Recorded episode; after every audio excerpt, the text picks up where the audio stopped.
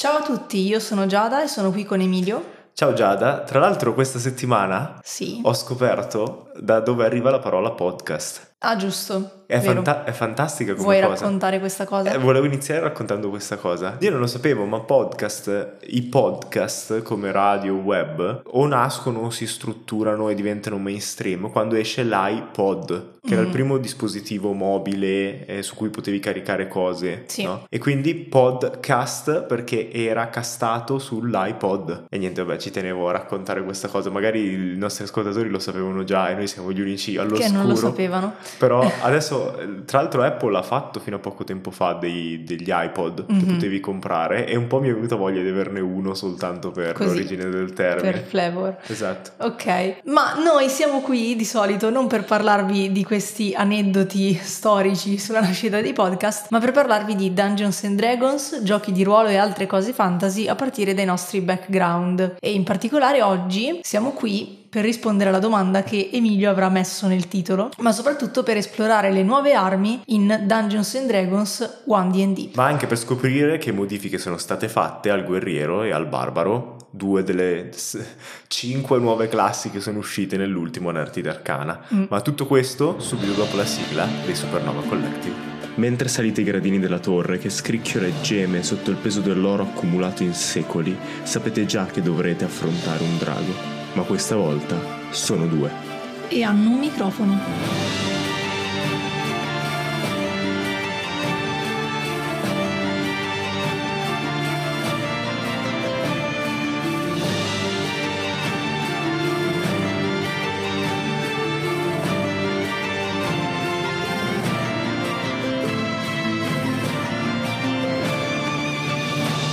Io vorrei iniziare prendendo un attimo per spiegare come mai si sentirà un po' di eco in questo Sì, episodio. vai. Ah, ok, devo fare tutto io, va bene. Ah ok, beh, eh, ma lo sanno già, cioè siamo nella casa nuova, No, non è detto che lo sappiano. ma l'abbiamo detto negli scorsi episodi un pochino, Mm, vabbè. nope.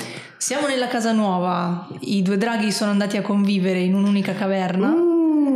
Ah, forse l'abbiamo già detto, sì. Sì, l'abbiamo già detto. già detto. Però E- abbiamo anche il nuovo setup per il podcast. Sì, che è molto figo e abbiamo il mixer, un microfono a testa, eccetera. Abbiamo Ringraziamo anche due microfoni in più in realtà, uno Per per, gli storie di ospiti. vapore, uno per gli ospiti. Quindi ringraziamo comunque gli sponsor che ci hanno sostenuto fino ad adesso perché è tutto finanziato con, con quello che abbiamo guadagnato dagli sponsor, però non abbiamo ancora comprato una cosa fondamentale che sono i pannelli fonoassorbenti. Esatto, se voi siete degli esperti di audio, vi prego fateci sapere rapidamente che pannelli fonoassorbenti prendere, perché stiamo per acquistarli ma né io né Giada abbiamo idea di quali siano buoni, quindi Mm. la mia unica alternativa è affidarmi a Linus Tech Tips, sperando che li abbia presi cost effective, perché lui non bada molto a queste cose. E prima di registrare da questa casa, registravamo di solito dalla mia cameretta, che, Che, è un po' intasata di cose. Era molto piena di cose, cioè dietro aveva il letto con tutto l'armadio a ponte, davanti aveva un altro armadio, era piena di soprammobili, di quadri, di, ogge- di oggettistica, quindi lo spazio era ben riempito e l'eco non si sentiva per niente, il rimbombo, il riverbero riverbero. non si sentiva. Questa stanza che è quella dello studio è una stanza particolarmente grande rispetto alla mia cameretta Sì. e, e abbiamo fatto fatica a riempirla di Sì, mobili. pensavamo eh, di riempirla molto più in fretta. È anche lo studio da cui io lavoro. Sì, Quindi ci sono due scrivanie, due schermi, due computer. la libreria, due librerie, la giochi, cassapanca. un tavolo con un dei tavolo con microfoni i e delle microfoni. sedie. Quindi in realtà ci sono tante cose, ma non basta No. evidentemente. Eh, quindi niente, dovremo comprare per forza i pannelli fonoassorbenti. Sì, sì, sì, sì, vedremo, magari li compriamo già oggi e i vostri consigli saranno inutili, però se li avete posso sempre rimpiangere i miei acquisti. Ma tornando a 1D&D, eh, volevo ringraziare i designer di Dungeons and Dragons che si sono accorti che magari i loro appunti che riassumono le modifiche in ogni episodio del playtest di 1D&D è una buona idea inserirlo anche nel cacchio di playtest. Mhm. e quindi finalmente fanno il mio lavoro per me e all'inizio di ogni paragrafetto proprio, cioè quando parlano delle armi o quando parlano del guerriero quando parlano del barbaro, c'è cosa cambia rispetto alla versione attuale che conosciamo e così mettono anche spunti su perché hanno fatto quella particolare modifica quando l'hanno fatta. Quindi questi episodi saranno un po' più veloci da fare e probabilmente un po' più veloci anche da ascoltare perché adesso non dobbiamo passare tutte le cose che c'erano prima, ma andremo direttamente solo su quello che Wizard segnala come differenza. Sì, però hanno pubblicato di botto 50 50 pagine di Enarti Arcana. Sì, che è il playtest, no? Come mm-hmm. alla fine hanno riconsolidato il termine sotto Enarti Arcana, che è la loro sezione sperimentale di Dungeons and Dragons, e sono uscite 50 pagine. Quindi non è detto che riusciremo a coprire tutto con questo episodio, perché come diceva prima Emilio, sono quante classi?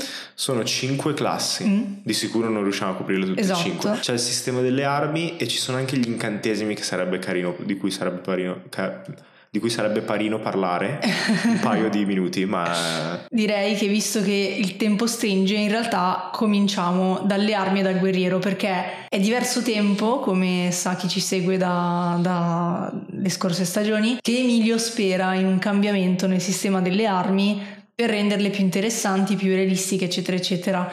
E io l'ho sentito esultare nei giorni scorsi mentre preparava questo episodio. Io stessa, mentre registriamo, non so ancora bene tutto, so solo le cose che Emilio mi ha spoilerato e poi leggerò al momento e reagirò al momento alle varie cose, ma mi è sembrato di capire che One D stia andando verso la direzione che lui sognava. Sì, esatto, venite verso di me. no, è, un po' la scoperta dell'acqua calda perché nel frattempo, quando, mentre io mi vantavo su Discord e nutrivo il mio minuscolo ego, mi hanno fatto notare che era già così così nella prim- eh, forse addirittura nella prima edizione, comunque in edizioni precedenti mm. di Dungeons and Dragons. E di cosa stiamo parlando? Del fatto di mettere abilità aggiuntive alle armi che sono sbloccabili soltanto alcune classi, che era un mm. po' l'idea che avevamo tirato fuori parlando nell'episodio. Mi ero anche segnato qua. 37. 37, così abbiamo, diamo senso ai numeri. Adesso in One D ogni arma ha una proprietà che si chiama Weapon Mastery, la maestria, proprietà di maestria in pratica sarebbe, non so come lo tradurranno in italiano. Ogni arma, a seconda di come è fatta l'arma e in base alle proprietà che già aveva prima, ottiene questa proprietà aggiuntiva che però può essere utilizzata solamente da alcune classi e per ora solamente, per quello che ne sappiamo, dal guerriero e dal barbaro. Mm-hmm. Perché tutte le classi precedenti che abbiamo visto, incentrate sul combattimento come il ranger o il paladino non ce l'hanno. Quindi questa non so se sarà riaggiunta dopo perché nel frattempo sono arrivati a questo sistema oppure se saranno solo specifiche di barbaro, guerriero e magari il monaco, nel caso volessero concedere le armi al monaco. Alcuni esempi di maestrie sono cleave. L'ho lasciato in inglese perché non, non mi veniva come tradurre cleave, però l'idea è cleave è quando, cioè tipo quando il cleaver è la mannaia, no? Mm-hmm. Cioè quando tagli rapidamente dentro qualcosa. Ok. okay. E infatti se colpisci una creatura puoi colpirne un'altra che sia a una distanza di 1,5 metri. In pratica è il contatto, no? 1.5 è una, una casella del, della plancia di gioco, eh, quindi quando colpisci il primo puoi fare danno anche al secondo, mm-hmm. che era un'abilità de, di una sottoclasse del ranger, tra mm-hmm. l'altro, no? E tenete a mente questa cosa perché è importante poi quando arriveremo a parlare del power level di questa modifica. Flex, viene da ridere. Sì, sì, cioè, flexia bestia. Flex puoi infliggere il danno più alto di un'arma versatile anche se la usi con una sola mano. Mm-hmm. Cioè, è presente okay. la spada lunga, no? Mm-hmm. Ok, che ha un dado 8, un dado 10. Mm-hmm. E se la usi in una mano è un dado 8, se la usi a due mani sì. infligge un dado 10 di danno. Eh, co- se sei un guerriero e l'arma che scegli è la spada lunga, okay. con, una proprietà flex, okay. puoi infliggere un dado 10 anche quando lo usi in una mano sola. Ok, ci sta, ok. Quindi eh, se hai uno scudo e la spada lunga puoi comunque infliggere 10 di danno che è buona come cosa perché non ci sono armi a una mano che infliggono 10, mm. quindi ti aumenta un pochino il danno solamente perché hai scelto quell'arma. Mm. Graze, infliggi danno pari al modificatore dell'abilità anche quando non colpisci. Sì, Graze Oddio, è bellissimo. È, è, sfiorare, no? Wow, ok. Rappresenta Bello. quella scena tu, eh, in cui tu attacchi l'avversario, sì. l'avversario si tira indietro e tu gli tagli tipo una linea sottile sulla fronte. Sì, che però nel senso se hai per dire più 4 come eh. Modificatore, in realtà sono 4 danni assicurati che è più di quanto faccio di solito io di dado. Esatto. Quindi, Quindi è ottimo, per te è ottimo, puoi finalmente Basta, giocare il guerriero. Giocherò il guerriero a vita, signori. Stavo solo aspettando questo momento. È interessante come cosa perché aggiunge un pochino di flessibilità al, alla classe, quindi ti, ti, ti permette di, di, di, fare più cose semplicemente cambiando arma, semplicemente scegliendo una, mm. un, una proprietà diversa. E poi vabbè ci sono altre maestrie che non stiamo a spiegare ma che spingono il nemico, lo fanno cadere prono o gli danno svantaggio. E ho una domanda. Sì. Um, Io non ho mai giocato, penso, il guerriero eh, maestro di battaglia. Sì. Ma non c'entra, cioè queste cose non assomigliano ad esempio alle manovre?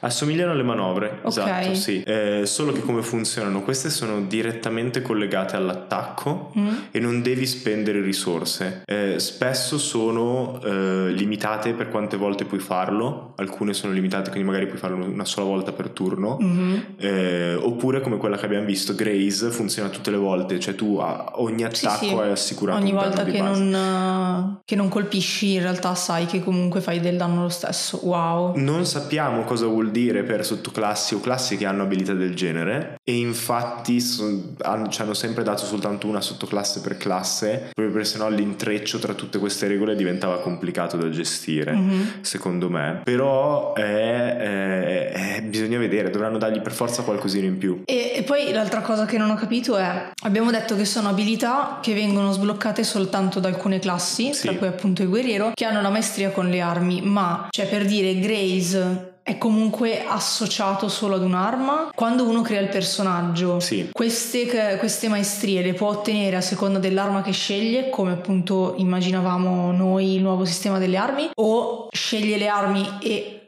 a prescindere poi sceglie una di queste maestrie. Poi lo vediamo quando guardiamo bene il, il guerriero e il Mhm. barbaro, però ehm, un po' un po'. Ok. Cioè, quando scegli eh, la maestria, quando hai Weapon Mastery, scegli un insieme di, di tipi di armi, di proprietà. Ah, ok. E, e tu sei, hai maestria in quelle. In quel tipo, Però le ok. puoi cambiare per riposo lungo. Poi lo vediamo meglio perché non Sì. vorrei fare errori senza leggere. Volevo prima tradurvi una di queste abilità, che è Grace, che è quella che mi Mhm. piace di più, no? Eh, così per darvi un'idea come, come è fraseggiata, come è fatta. In pratica Mhm. c'è il titolo Grace, il prerequisito, perché ogni abilità ha un prerequisito, dopo vedremo perché. Ok. E dice eh, melee weapon, cioè weapon eh, arma da mischia, con la proprietà pesante. Quindi non puoi farlo con tutto, deve avere questi due prerequisiti. Se il tuo tiro d'attacco, cioè quello che prima era il tiro per colpire, Mhm. eh, con un'arma manca la creatura, puoi eh, infliggere danno a quella creatura pari al, abili- al modificatore di abilità che hai usato per fare quell'attacco. Questo danno è dello stesso tipo di quello che fa l'arma normalmente e il danno non può essere aumentato in nessun modo tranne che aumentando il modificatore di abilità. Quindi se è qualcosa che ti aumenta il modificatore di abilità in realtà aumenti anche il danno. C'è un talento che ti permette di sbloccare Weapon Mastery anche se non sei un guerriero o Mm. un barbaro. Si chiama Weapon Master, eh, maestro delle armi in pratica. E il prerequisito è di essere di quarto livello superiore e guadagni i seguenti benefici. Eh, aumento del punteggio di caratteristica, forza o destrezza fino a un massimo di 20 e poi la Mastery Property, cioè la, la- la proprietà di maestria in pratica. Il tuo allenamento con le armi ti permette di usare la proprietà di maestria di un tipo di arma semplice o marziale a tua scelta, basta che tu sia eh, competente con quel tipo di arma. Ogni qualvolta finisci un riposo lungo, puoi cambiare il tipo di arma, basta che mantenga gli stessi requisiti, cioè tu devi essere competente, deve essere semplice o marziale. Ok. Quindi, per dire, tu sei semplicemente esperto ad usare le armi,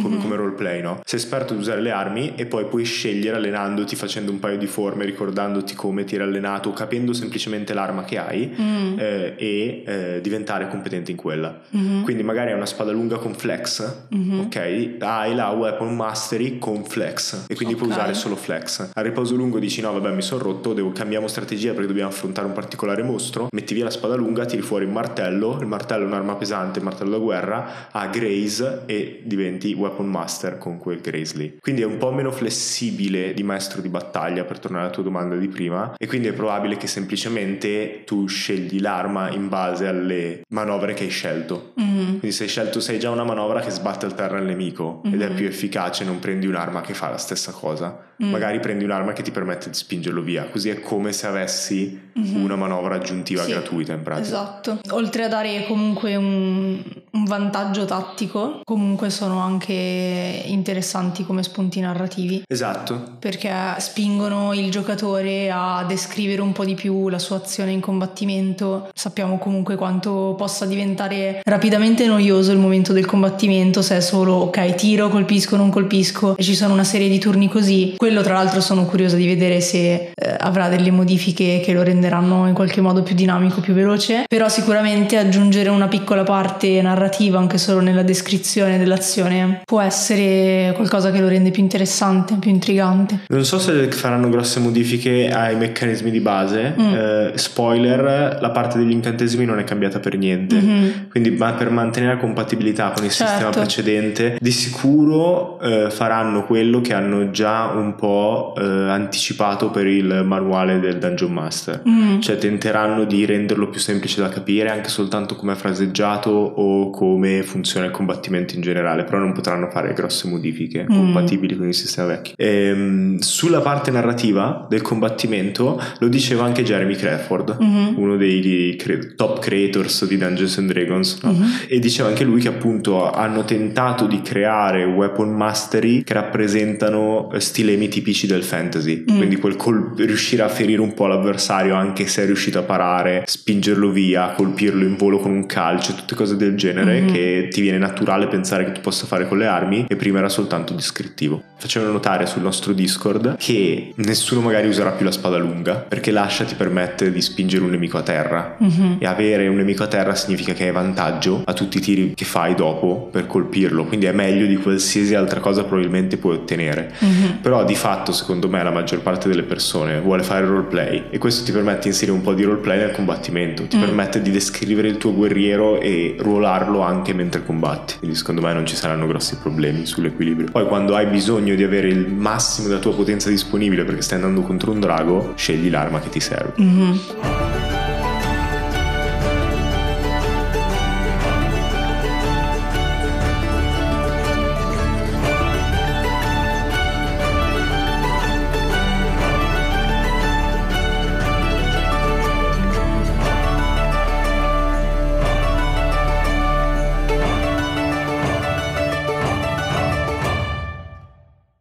Lo sponsor di oggi è un gioco di ruolo ed è in un genere che a me piace tantissimo, perché Saints of War è un gioco di ruolo ambientato in un futuro lontano, in cui l'umanità ha colonizzato galassie distanti tra loro, grazie a tecnologie oltre ogni immaginazione. È una fantascienza galattica, a me piace un casino. Ora però con le stesse tecnologie alimentano la guerra che potrebbe annientarla. Perciò il gioco si concentra sui Saint, cioè individui che hanno deciso di dimenticare il proprio passato e cancellare la propria identità per acquisire un potere tale da permettergli di distruggere stelle, sconfiggere eserciti e trasformare pianeti. Ed è un altro genere che io adoro, e fantascienza di guerra con individui che sono super soldati, potenziati tecnologicamente o con, per mezzo di magia o qualcosa del genere, molto figo. Ora, per poter porre fine alla guerra, devono affrontare battaglie che solo loro possono vincere e coltivare una nuova identità mentre sono alla ricerca di cosa significhi essere umani. Sfruttando il sistema Dash System, un sistema di risoluzione rapida rapido e versatile in chiave Forged in the Dark, possiamo concentrarci sulle scene veramente degne di essere raccontate e integrare le descrizioni di tutti al tavolo favorendo storie create mentre vengono vissute. Uno dei, dei creatori, tra l'altro, mi ha scritto alcuni punti di forza in ordine sparso del gioco. È un, uh, un gioco di fantascienza un po' atipico, con questi uh, dettagli sui santi, sulla loro ricerca di umanità che non si vede tanto nel, nel gioco di ruolo. Uh, sono personaggi a, alla pari di divinità, ma con dilemmi problemi morali, che anche qui è difficile da riuscire a fare bene. E il nuovo sistema Dash è molto facile da apprendere e spiegare. Infatti, mi dice che è un sistema con low prep, è facile da preparare ehm, ed è ottimo sia per one shot che per campagne brevi e medie. Potete già scaricare il Quick Start dal loro sito saintsofwar.it Saints offwar.it o dal link che vi abbiamo messo nella descrizione dell'episodio. Se invece il 19, 20 e 21 maggio sarete al Play Festival del Gioco a Modena, potete trovarlo allo stand Era Digital, che è lo stand A37 nel padiglione A e quindi potete acquistarlo direttamente fisicamente.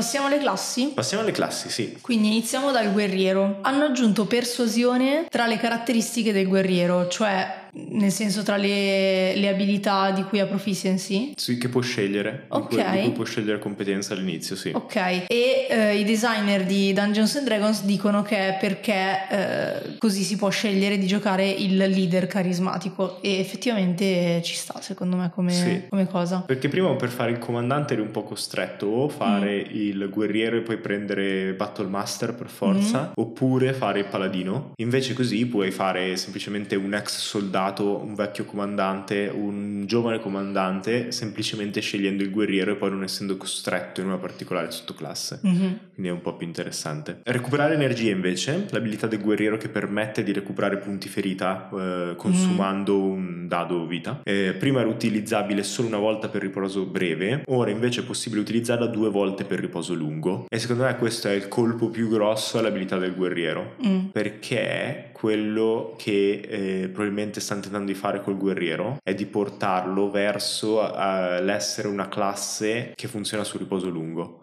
Mhm. o perlomeno avere un bilanciamento su cosa funziona per riposo breve e riposo lungo. Sì, perché comunque ci sono classi che funzionano più con i riposi brevi e classi che funzionano più con i riposi lunghi. Quindi secondo te in generale stanno cercando di uniformare il tutto? Secondo me stanno tentando di equilibrarlo Mm. più che uniformarlo, perché così risolve il problema della gestione di risorse nel party. Se hai un warlock che recupera tutti gli slot incantesimo per riposo breve, vorrà fare riposo breve più spesso. Mm. Ok, se tu sposti quel warlock funzionare anche sul riposo lungo, eh, oppure facciamo un esempio più calzante, il guerriero recupera molte delle sue abilità per riposo breve, come ho fatto ora. Questo significa che vorrà fare riposo breve e non riposo lungo. Se c'è un'altra classe come il mago, Mhm. che invece funziona sui riposi lunghi, Sì, sì. vorrà fase- fare riposo lungo, quindi hai uno sbilanciamento Sì. nel party, capito? Esatto. Poi se consideri che il manuale del Dungeon Master consiglia 5 o 6 combattimenti per giorno, Mamma mia. ma nessuno lo fa perché cioè passeresti tutte le tue sessioni a, a combattere, un giorno durerebbe tantissimo. Mm. Capisci che tutte quelle classi pensate per una cosa del genere, sei combattimenti, quindi avere riposi brevi sono inutili visto che nessuno di fatto lo fa, che Mhm. la media è due combattimenti per giornata di Mhm. avventura, quindi Sì. stanno sistemando questa cosa. Quindi al primo livello, oltre a questo cambiamento rispetto eh, a recuperare energie, abbiamo poi invece ciò che dicevamo prima, quindi la weapon mastery, cioè la maestria nelle armi e, e quindi si possono sbloccare le abilità di cui parlavamo precedentemente. Sì, la differenza con il talento che ho letto prima è che qui sono tre tipi di armi. Mhm. Quindi tu di default come guerriero puoi avere spada lunga, martello e arco, Ok. per dire. E invece azione impetuosa viene limitata soltanto ad alcune azioni legate al combattimento, che sono scattare, difendersi, disimpegnarsi e attaccare. E- Prima era legata anche ad altro? No, prima potevi fare quello che volevi. Ah, Cioè, tu potevi ok. usare la tua azione come volevi. Cioè era semplicemente un'azione in più. Sì, se tu, se,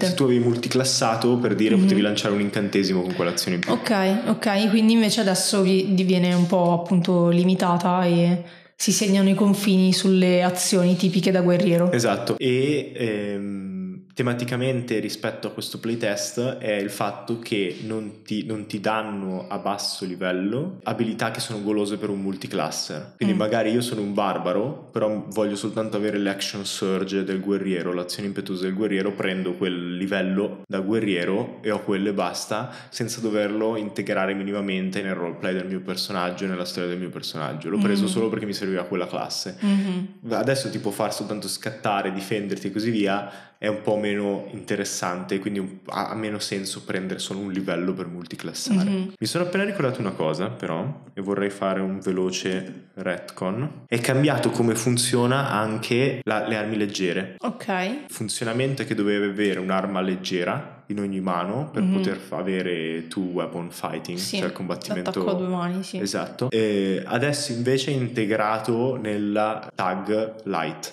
leggera. Ok. Quindi se tu fai una... dice proprio, quando fai un attacco, eh, az- eh, quando prendi l'azione di attacco nel tuo turno e lo fai con un'arma leggera, puoi fare un attacco extra come azione bonus all'interno di quel turno. Su questo mi viene da dire, faccio una piccola parentesi, che cavolo, con i, i termini e il modo di, frase- di fraseggiare le cose sono ancora un po' confusionari perché attacco extra vuol dire una cosa precisa, azione bonus vuol dire un'altra cosa precisa e se tu mi dici hai un attacco extra come azione bonus, io onestamente non ci capisco niente. Allora, l'idea è che attacco extra indica che il tuo personaggio narrativamente sta attaccando qualcosa. Sì. Quando ti indicano la meccanica è azione d'attacco. Cioè quando tu prendi un'azione sì. d'attacco è quello che tu intendi come attacco. Mm. Poi c'è l'azione bonus che può essere un'azione d'attacco mm. e attacco extra significa semplicemente che tu stai attaccando. Ok. Cioè se, Però... se tu, infatti il guerriero ti dice eh, quando prendi l'azione d'attacco fai tre attacchi. Sì, è effettivamente ancora confuso.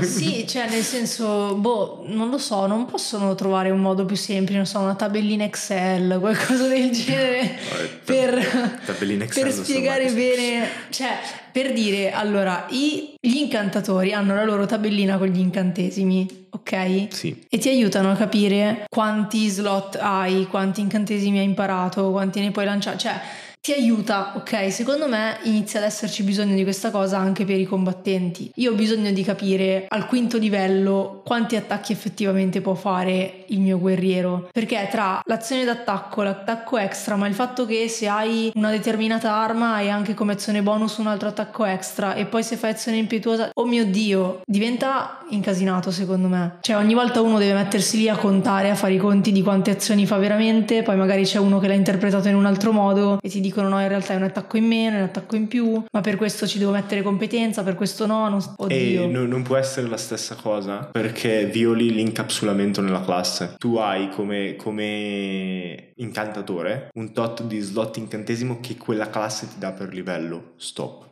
Sì. Quindi, e, e, per le regole ufficiali di Dungeons and Dragons, se multiclassi è un'altra scheda, mm. cioè è proprio un'altra eh, pagina degli incantesimi con altri slot sì, e sì, tu sì. non li puoi mischiare. Quindi così sono separati come cose. Se io inizio a darti una tabella di riassunti di attacco, tu dovrai continuare ad aggiungere, eh ma se io ho quest'arma leggera faccio un attacco bonus in più.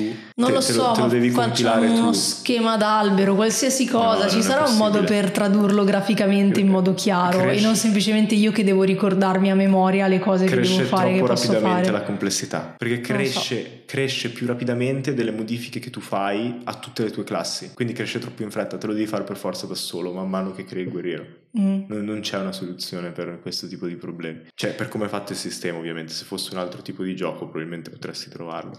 Vabbè, comunque, proseguiamo. Per tornare su azioni impetuose, è anche vero che non, non, ho mai visto un guerriero fare qualcos'altro che attaccare con quell'azione bonus, quindi tolta la Vabbè, multiclasse. Dipende in realtà dal contesto, magari se c'è bisogno di guarire un uh, compagno la utilizzava per prendere una pozione e dargliela al compagno. Anche questo è vero. Quindi di fatto potrebbe essere un, un, indebolimento. Sicuramente. Abbiamo visto con le altre classi che quando mettono un indebolimento è perché comunque è migliorato in qualcos'altro, quindi forse qui immaginano che la modifica alle armi sia un miglioramento notevole tanto da poter indebolire su qualcos'altro. Sì, soprattutto a livello di divertimento di chi gioca il guerriero. E non avevo pensato a quella cosa del guarire il proprio compagno, mm. però puoi immaginarti anche di creare tipo un'arma che spara dardi per dare punti vita e usare quello come proprietà di weapon mastery. E ma devi costruirla. Sì, sì. Se non tu... è un artefice, cioè... Sì, però poi, capito, puoi inventartela come guerriero, andare in giro qualcuno, andare in giro... Cioè, come sistema weapon mastery mm. ti può far aggiungere tutto quello che vuoi fondamentalmente, mm. quindi... Al settimo livello invece c'è una nuova abilità che è esperto del combattimento con le armi. In pratica durante il riposo lungo puoi cambiare una proprietà, una weapon mastery di un'arma con cui hai maestria. Quindi per esempio quello che dicevamo prima, Graze è su un, un'arma che però non usi per qualche motivo, mm. ok? Puoi cambiargli la proprietà okay. e mettere per esempio flex Ok. Adesso sto facendo esempi a caso, deve mantenere comunque gli stessi prerequisiti. Ok. E questo è il motivo per cui esistono prerequisiti alle armi. Cioè, visto che il guerriero può scambiarli, le varie proprietà, devono comunque rispettare quei prerequisiti lì. Cioè, se ha il prerequisito versatile, non puoi dare flex a un'arma che non ha versatile, fondamentalmente. Ehm, ed è figo, io non vedo l'ora di giocarlo eh, per, proprio per fare queste cose. In pratica ti permette di creare dei piccoli oggetti magici, per tu puoi continuare a cambiare eh, le abilità che hai a disposizione per riposo lungo e mentre Mm. lo fai puoi anche decidere io ho come weapon mastery flex, graze e quello che spinge terra e posso cambiarli tra di loro e quindi avere uno spadone a due mani gigante che spinge la gente a terra Mhm. e spostare graze sul martello per qualche motivo Mhm. e penso che funzioni Sto immaginando essere sfiorato da un martello. Cioè, Vedi il naso che si rompe appena appena. Ed ha qualcosa da fare anche il guerriero nel riposo lungo. Mm. Perché se ci pensi, il guerriero è sempre quello che o fa roleplay o non ha niente da fare, perché non ha incantesimi da scegliere, non ha abilità da cambiare, non ha nulla. Adesso ha qualcosina. Un grosso potenziamento arriva con la nuova versione di Indomito. Indomito è l'abilità del guerriero che gli permette di ritirare un tiro salvezza quando lo fallisce. Adesso aggiunge il bonus pari al livello del guerriero. Sì, trasformandolo nel tank definitivo. Cioè tu Mm. fallisci, ritiri e hai un... Hai visto che lo- ce l'hanno a livello 9? Mm, Sì, quindi hai almeno un bonus di più 9. Esatto. Mamma mia, super forte. E mm, al tredicesimo livello invece acquisisce Adepto delle armi, con cui può dare due proprietà alle armi. E anche quindi ancora figo. più... Ok. Quella è la proprietà definitiva, quindi tu puoi avere, tu abbiamo detto che puoi avere maestria in tre tipi diversi di armi, Mhm. ok? Quindi poi puoi dare due abilità per ogni arma, quindi ogni, potenzialmente ogni arma ha tutte le tue abilità a disposizione. Poi invece azione impetuosa migliorata eh, rimane ma si sposta a- dal diciassettesimo livello al quindicesimo livello, quindi Esatto. abbiamo questo, come si dice, questo trend che abbiamo visto anche per le altre classi in cui man mano i poteri vengono scalati e diventano più potenti già a partire dal quindicesimo, sedicesimo livello. Esatto, questo power creep. E infatti anche i tre attacchi extra dal ventesimo si spostano al diciottesimo, così che uno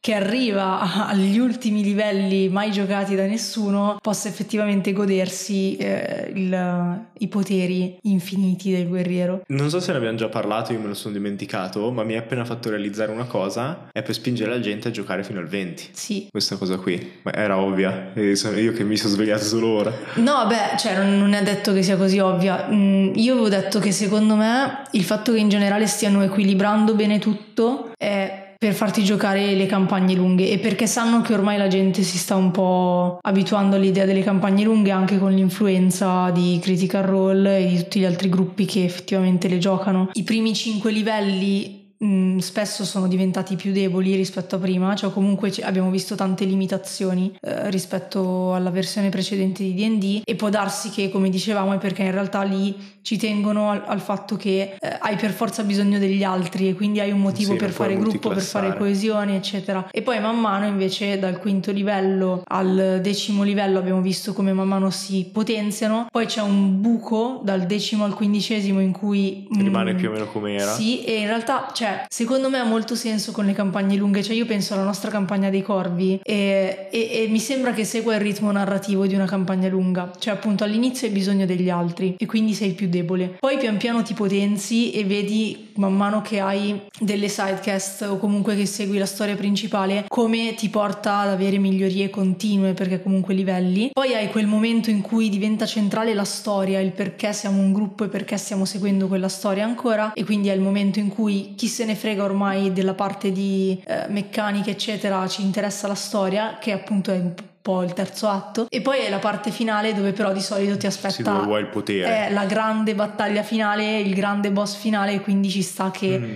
inizi a livellare ad avere dei poteri sconfinati. E noi sappiamo che in media si arriva al massimo livello 17, Mm. mettendo il potere che prima avevi a livello 20 a livello 18, Eh sì. dici vabbè però mi faccio un altro livello così riesco a prendere quel potere lì e poi 19 e 20 hai quelli nuovi quindi magari sei Mm. attratto da, da quelli nuovi. Oh, e infatti sono tutti epic boon, cioè Mhm. tipo doni epici al ventesimo livello, che è un po' anche un modo divertente per dire ti, ti ricompenso come giocatore, puoi prendere quello che vuoi, fare il personaggio che preferisci, ce ne li stanno aggiungendo, noi li stiamo ignorando per ora, poi possiamo fare una, compila- una compilation di tutti gli epic, gli epic boon che sono usciti, ma sono veramente fighi, cioè ti danno tante abilità, Mm. potenzialmente veramente un power level che prima era regalato da una divinità o ottenuto tramite azioni favolose, quindi regalato dal Dungeon Master, invece adesso te lo regalano i designer di Wizard come premio per essere arrivato al ventesimo livello. Esatto. E a livello 20, tra l'altro, oltre appunto al dono epico, eh, ottiene anche un aumento del punteggio di caratteristica, ma limitato su forza o destrezza. E inoltre la caratteristica scelta viene sbloccata, cioè ora il suo limite è 30. Esatto. Quindi tutte quelle armi, tutte quelle abilità che dice non puoi andare oltre il 20, adesso puoi.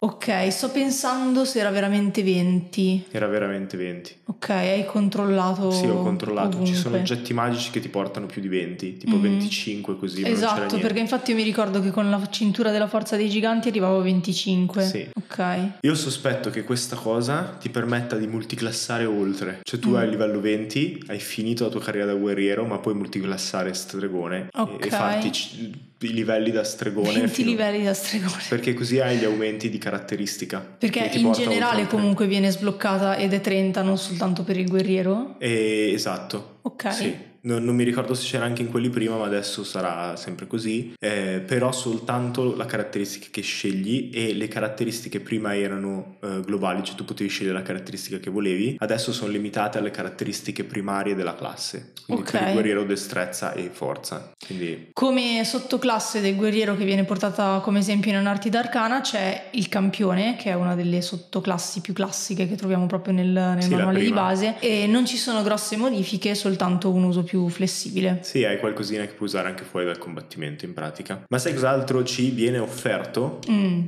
Lo spazio per ben 6 eventi al play di Modena. esatto, manca pochissimo tra l'altro perché Sì. il play sarà il 19, 20 e 21 maggio a Modena appunto. Se non avete ancora acquistato i biglietti potete farlo sul sito del play che magari vi possiamo lasciare in descrizione. Eh, potete acquistare il biglietto per una giornata sola, per due giornate, tre giornate, insomma decidere voi eh, quanto del vostro tempo passare in questa fiera, in questo festival del gioco che è spettacolare. E noi abbiamo sei eventi. Parliamo soltanto dei due principali, Ok. magari. Facciamo una registrazione live di Storia di Vapore. Sì, che è sabato 20 maggio dalle ore 16 in Galleria 15, che è al piano terra ed è una delle stanzette, si trova molto facilmente. Sarà una stanza adibita allo streaming, quindi saremo in streaming sul canale di Play, ma appunto giocheremo dal vivo con ovviamente Viola che è di solito ametista in storia di vapore, ma io e lei non giocheremo Olga ametista, giocheremo altri due personaggi e poi avremo due ospiti che sono gli stessi ospiti che abbiamo avuto l'anno scorso, cioè Laura la madre dei draghi e Alberto Bonansea, Sì. che giocheranno invece gli stessi personaggi che hanno giocato l'anno scorso. Se volete essere sicuri di avere posti a sedere, abbiamo dei biglietti nel nostro Eventbrite, che metto anche quello in descrizione. L'altro evento invece è l'evento di domenica, sempre nella stessa stanza. eh,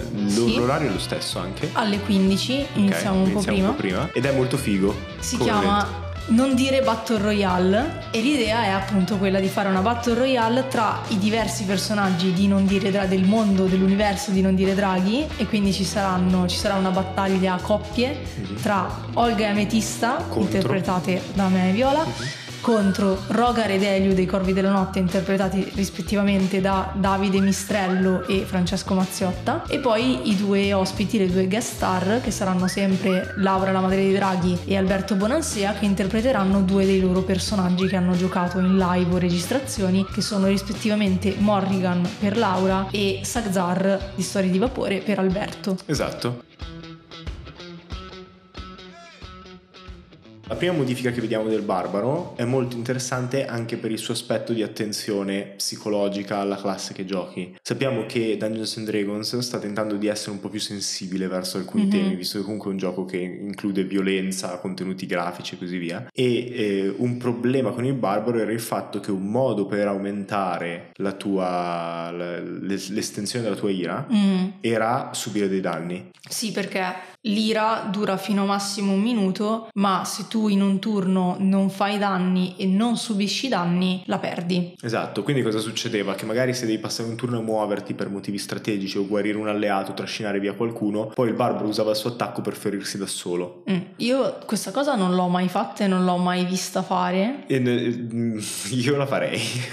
Ok, non, cioè non l'ho mai fatta e non l'ho mai vista fare, non, non ci avevo pensato, ma effettivamente ha senso. Però è molto molto, è molto diffusa come cosa e i designer stessi ci dicono in Anerti d'Arcana che è fatto per quello, cioè per evitare Mm. l'autolesionismo e la passività del personaggio. Ok. Eh, perché adesso Ira ha- può essere attivata e funziona con gli stessi numeri che funzionava prima, ma può essere prolungata con- facendo tre cose: o attaccando, quindi se sei in combattimento Ira rimane, oppure eh, forzando qualcuno a fare un tiro salvezza. Quindi se tenti di spingerlo, se tenti di afferrarlo, se, se l'avversario fa un tiro salvezza stai ancora combattendo e quindi Ira rimane, oppure se, se usi un'azione bonus per prolungarla. Quindi se usi la tua azione bonus puoi allungarla invece che doverti fare danno da solo, dover- doverti far fare danno da qualcuno e così via. Perché c'è anche quello scenario in cui magari il barbaro vuole rimanere in ira per avere il vantaggio che gli diminuisci i danni, vantaggio alle prove di forza e così via, ma Sì. non sta tentando attivamente di fare del male al nemico, ma sta tentando di convincerlo, per esempio, Mm. ed eri costretto a farti colpire per mantenere ira più a lungo, che non aveva Mm. senso. Invece così semplicemente usi la tua azione bonus. Mhm. Il limite massimo comunque dell'estensione di ira, prima era un minuto, come diceva Giada, Mhm.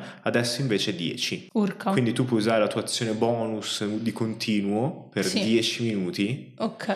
diventa utile quindi anche al di fuori del combattimento. Esatto, perché un combattimento non penso duri 10 minuti, di solito 10 minuti di gioco, no, molto prima. Però, Però, se, stai cavolo, se stai- scalando una parete Sì. puoi andare in ira e per Figo. 10 minuti avere il vantaggio alle prove Mhm. per salire, quindi un qualcosina ti dà. Al primo livello il barbaro guadagna anche maestria con le armi, quindi sempre la- tutto il discorso che facevamo prima. Come per il guerriero, quindi sblocca le proprietà dell'arma. A secondo livello invece viene aggiunta una nuova abilità che si chiama Primal Knowledge, quindi conoscenza primitiva. Primordiale. primordiale. Eh, sceglie una caratteristica aggiuntiva tra quelle che può scegliere e in secondo luogo, mentre è in ira, può usare forza al posto delle abilità acrobazia, intimidazione, percezione, ehm, furtività o sopravvivenza. Sì, ti faccio solo una piccola correzione perché ho scritto io male il testo. Sceglie Mhm. un'abilità aggiuntiva tra quelle che può scegliere, cioè ha competenza in un'abilità aggiuntiva. Sì, Ok, Non ho scritto caratteristica, ma Ah, sì, perché mi scusami, confondo sempre. abilità. Sì, sì, sì. No, ho sbagliato io a scrivere. ok. Invece quindi dicevamo che appunto ehm, mentre in ira può utilizzare forza, può sostituire forza a una di queste cose. E, Ok. e si capisce anche perché diventa interessante 10 minuti. Quindi se Mhm, stai inseguendo certo. qualcuno, 10 minuti è più nel- nel- nella lunghezza di un inseguimento e quindi tu puoi fare le prove di acrobazia su forza, per Mhm. esempio. Eh, senso del pericolo invece che dava vantaggio su un tiro salvezza, eh, su destrezza che il barbaro può vedere, cioè per esempio mi arriva una freccia Sì.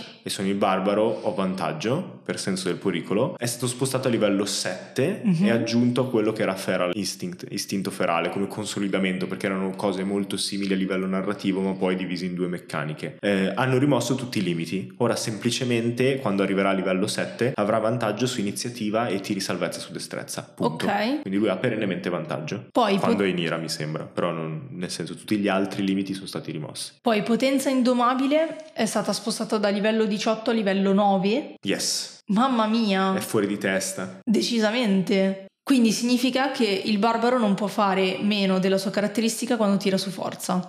Quindi ad esempio se ha 20 in forza, non può fare meno di 20 a livello 9. a livello 9. Non per gli attacchi, ovviamente, ma per tutti gli altri check. Wow. Sì, cioè, a livello 9 in pratica è già un- fortissimo. Eh, secondo me a livello 9, tra l'altro, hai già abbastanza modificatori che sì. se, ave- se sei partito con un eh, 16 Sì, per- sei a esatto. 20. Sì, perché hai avuto il potenziamento del livello 4 e del livello 8. Yes. Wow. Sì, se sei avevi un 18 sei a 20 di sicuro. Mamma mia. È bello forte. Wow. Questo qui è bello forte. Secondo me è talmente forte, non ho, fatto lo non ho fatto una statistica dei dati. Prima o poi voglio creare un programmino che mi aiuti a fare queste cose, ma vedremo in futuro. Secondo me diventa talmente forte che ti conviene quasi sempre tentare di afferrare l'avversario e sbatterlo a terra Mm. prima di menargli. Perché tu hai, hai 20 di base.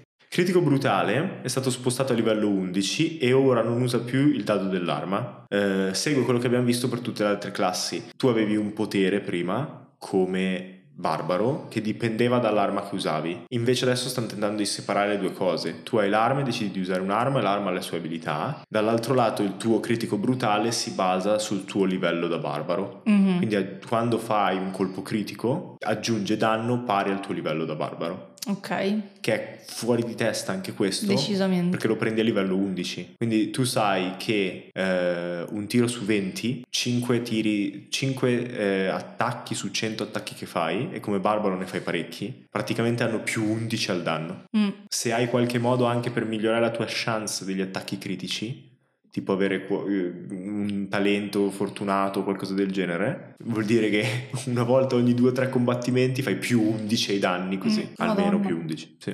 Sì, se poi prendi persone particolarmente fortunate come Mistre che Eh, fanno critico che fanno critico ogni due per tre. Va bene, prima o poi io ti giuro faremo una live su Instagram. So- dove tiriamo Su- soltanto dadi, Sì, tu e Mistre. Sì, dove ci mettiamo io e Mistre, tiriamo Per un'ora. 100 dadi, voglio vedere quanti 20 naturali fa lui e quanti 20 naturali faccio io e ti faccio vedere che la statistica non esiste quando si tratta di dadi, perché è una cosa impressionante. Può essere, magari tira in un modo particolare, inconsciamente, che, che, che, che- fa girare il dado sul 20. che sì, magari lo prende in un certo modo e lo lancia in un certo modo e neanche se n'è accorto. Però Allora studierò i suoi modi di lanciare i dadi guarderò molto attentamente. durante la Battle Royale. Comunque di solito il, il barbaro usa un dado 12, quindi la media è 6, invece così critico brutale ti dà come media 11, Mm. che ha senso perché non succederà sempre. Quindi quando succede hai il momento wow, tutto il Mm. tavolo che esplode perché sai che gli farai una caterva di danni, perché Mm. raddoppi l'arma, in più hai più 11 sopra, molto figo. Eh, un'altra abilità spostata a livelli eh, più bassi è rabbia persistente, ma che per il resto rimane uguale fondamentalmente, aumenta la- la- la durata della rabbia. Sì, che sarebbe ira fondamentalmente, no? Sì, scusami, rage, Ok. esatto. E quindi l'aumenta fino ai 10 minuti, che però sono quelli che dicevamo prima. Non devi più prolungarli. Sì, cioè, di default. Di default dura 10 minuti, esatto. Ok. Ira implacabile è stata spostata da livello 11 a livello 15. Quindi que- questo è più in alto. Sì, e quindi cioè, ri- rispecchia un po' quello che dicevo prima, c'è questo vuoto in realtà da livello 10 a livello 15. Cioè le cose vengono spostate o prima o dopo. Sì, eh, perché comunque hanno già cose. Mm. Secondo me c'è un po' questa dinamica che si sta creando perché invece altre classi che hanno meno, eh, guadagnano meno cose per adesso, mentre salgono di livello, tipo il guerriero, Mm. guadagna pochissima abilità, cioè vuoti in cui non guadagna assolutamente nulla, Mm. adesso hanno varie abilità. Mhm. Quindi probabilmente si sono concentrati su riempire quello slot Sì, sì. per le classi che non ce l'avevano. E prima Ira, Ira implacabile ripristinava un punto ferita, ora invece ripristina punti ferita pari al doppio del suo livello. Yes. Ma, ma raga, ma siamo fuori di testa. Sì, era implacabile era quell'abilità dove Sì, quando sì. arrivi a zero ti rimetti Sì. in piedi. Con uno. E Sì. invece adesso quindi il minimo è 30. Sì. Perché appunto è il doppio del suo livello, parte da livello 15 questa Yes. abilità. Quindi vabbè, cioè, eh, faccio il barbaro. ma, qui, ma qui non vale, cioè ogni, ogni classe che studiamo con One D&D la voglio fare. Eh, potete- se- eh, cioè, eh, quando il primi, i primi episodi, quando parlavamo di power creep, Sì, sì. e ci hanno detto no, tecnicamente non è power creep, tecnicamente lo è, cioè è palese, sono tutti terribilmente più forti. E voglio fare. L'ultimo ca- l'unico che Guarda hanno che buffato è il chierico. È il chierico l'unico che hanno buffato, che però hanno reso molto più interessante. E hanno, scusami, nerfato, cioè indebolito. Sì. E niente, eh, cioè, cosa devo dire? E, e il ragionamento dietro a questa cosa è che prima non è che non fosse potente, perché comunque hai un'uscita di prigione gratis, cioè non- Sì. una volta recuperi, Eh, però rischiavi che se il nemico ha più di un attacco Eh, ti sì. buttava a terra di nuovo, invece Sì, adesso hai una chance. Quindi è un po' più utile come potere, più che più potente. Ehm, a livello 17 invece vediamo una nuova abilità, eh, ritorno dell'ira. Eh, ogni volta che tiri inizi- ogni volta che il barbaro tira iniziativa, eh, guadagna un utilizzo di ira. Sappiamo dal, dal potere precedente che a questo punto dura 10 minuti, Sì. quindi in pratica il barbaro è sempre in ira. Sì, Non è, non è super fondamentale per quello che dicevamo prima, cioè che tanto fai uno o due combattimenti al giorno, quindi hai tempo di ricaricare gli utilizzi della tua Mm. ira, però comunque è un nice to have, visto che è una classe che funziona tutta su ira, se finisci ira diventi inutile. Mhm. Mentre invece il mago, se finisce tutti gli slot incantesimo, ha ancora i trucchetti, Mhm. quindi qualcosa può fare. Campione primordiale è stato spostato a livello 18, come per tutte le, atti- le abilità di livello 20 che come abbiamo detto anche prima vengono mm, anticipate, mentre a livello 20 ottiene il solito dono epico e l'aumento del punteggio di caratteristica come per il guerriero, ma con forza e costituzione, quindi basato sempre, cioè limitato alle due eh, caratteristiche. Sì, sì, sì. Eh, ci viene data come sottoclasse invece come esempio il cammino del berserk. Mhm. eh, che non aggiunge molto altro, cioè fondamentalmente è come adesso, tipo da quello che ho capito preferito eh, Frenzy, Ira Frenetica, non ti dà più il livello di esaurimento quando finisce. Oh, bello, bello, bello. Chiedilo- Grazie al cielo. sei, sei Berserk. Eh, sì. Con, eh, chiedi ad Alberto di fartelo usare già Sì, assolutamente. Sta- era carino a livello narrativo come cosa. eh, Vero, però porco Giuda, cioè tanta danno. difficoltà. Eh sì.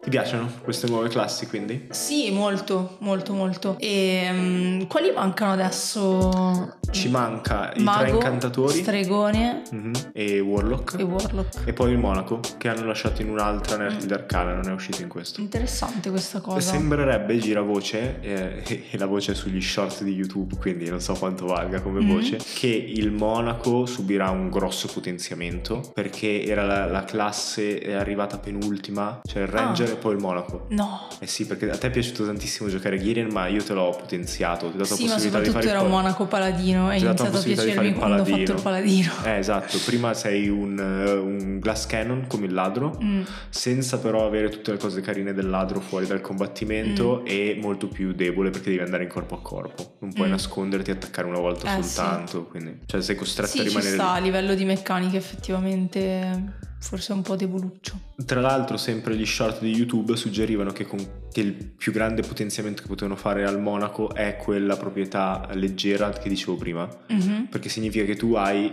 attacco una marea di attacchi mhm. come monaco. Hanno fatto tutti i conti nelle regole. Se volete, cercateveli. Mamma Io non, non ci ho pensato per ora. Quando uscirà il monaco, magari li faremo. Sono stracuriosa di vedere il monaco ed è interessante che lo abbiano lasciato per ultimo proprio perché ci hanno pensato bene. Invece, il mago mi ha un po' deluso. Però ne parleremo Ne in un altro parleremo episodio. in un altro episodio. Eh, Quindi il prossimo episodio su One D&D sarà sui tre incantatori. e facciamo il tempo a farlo in questa stagione. Ok. Perché avevamo ancora uno slot libero prima del finale. Beh, però da qualche parte anche il monaco se esce lo dobbiamo mettere, Eh, piuttosto sì. fare un episodio in più. Ah, se tanto li editi tu, quindi non, non c'è problema. Per rispondere alla nostra domanda clickbait nel titolo, Sì. secondo me il guerriero, cioè io ho giocato un unico guerriero, eh, il Mhm. mio forgiato, Kai, e l'ho cambiato in artefice. A livello 10 mi sono accorto che come, guerriero, come guerriero in pratica non avevo niente. Mm. E non era soltanto un problema del combattimento, cioè il combattimento era veramente noioso per me perché era tutto un mi metto qui e colpisco, perché non avevo scelto il maestro di battaglia, avevo scelto il cavaliere unico. Quindi o si sceglie il maestro di battaglia che aggiunge un po' di cose che puoi fare, Mm. oppure potevi fare veramente veramente poco con il guerriero. E sembrava essere la classe per i noob, cioè per i Mm. nuovi del gioco. Quindi Sì. ti do il guerriero, poche abilità, poche cose da fare, così riesci a pensare a tutte le cose e a gestirtele. Mm. Io sto pensando che la maggior parte delle persone che conosco che hanno giocato un guerriero lo hanno sempre multiclassato, Multiclassato. eh, con altro, che fosse barbaro, paladino, ladro. Sì. E, Oppure mm, devi scegliere proprio delle sottoclassi mirate che almeno ti E permettono di fare altre il cose. so- gunslinger. il gunslinger, infatti, le- Cioè, io con, con Olga in Storie di Vapore in realtà mi diverto tanto a fare il guerriero e perché effettivamente come sottoclasse è molto figa e anche appunto i punti grinta, se si chiamano così. sì, Grint, grazie Matthew Mercer. Esatto, per, cioè, comunque per avere delle, delle cose in più. E solo Falkowski da Rollo the Third. Ehm, sì, ehm, adesso con la cosa delle armi sarà da provare, però ti permette di giocare tra l'altro altri stereotipi fantasy, eh, tipo Kaladin. Mhm. Eh, Kaladin è tutto sulle lance e adesso con la lancia che ti permette di avere un'abilità in più ci della lancia ha un senso per usare la lancia quando prima non ce l'avevi di Mhm. fatto, c'era meglio usare o la spada lunga o un'arma a due mani a seconda della build. Quindi molto interessante, sono molto felice di questa, di questa Nertid Arcana. Mm, Il barbaro secondo me era già una delle classi più amate perché è molto caratteristica, cioè molto, più che- cioè molto caratterizzata dal fatto appunto dell'ira che è una meccanica potentissima ma che è tanto anche di roll, soprattutto da, da quando appunto c'è il buon Grog che... eh, I would like to eh, rage. Esatto, che, che l'ha fatta diventare la, la frase tipica. E, e quindi secondo me già era molto divertente e mm, boh ci sta, non, non vedo troppi cambiamenti in realtà, cioè non mi sembra che rispetto ad altre classi sia stato scombussolato troppo il barbaro, non so cosa ne pensi tu, Eh sì, però boh, cioè, l'hanno soltanto un pochino sistemato. Abbiamo visto classi Mm. su cui hanno fatto molto più lavoro. molto più lavoro, esatto. Mm. Quindi per l'episodio di oggi è tutto. Se volete sostenerci, condividete il podcast, ma ricordatevi anche di cliccare su segui. Esatto, perché stiamo arrivando a un buon numero di follower Sì, su Spotify, quindi dateci dentro. E se volete continuare invece questa discussione, fate un salto sul nostro Discord che trovate in, descri- in descrizione, ma soprattutto tornate ad ascoltarci lunedì prossimo, perché Il lunedì non è mai stato così avventuroso. Ciao! Ciao! Cos'è saluti e scina? Credo che non si scriva così, eh, è scina. Cioè cagate da dire tipo questa. Ah, che stiamo okay. registrando che quindi puoi sfumare. Okay. Man mano ti esce fuori così. Ok, interessante il coglione che scrivo.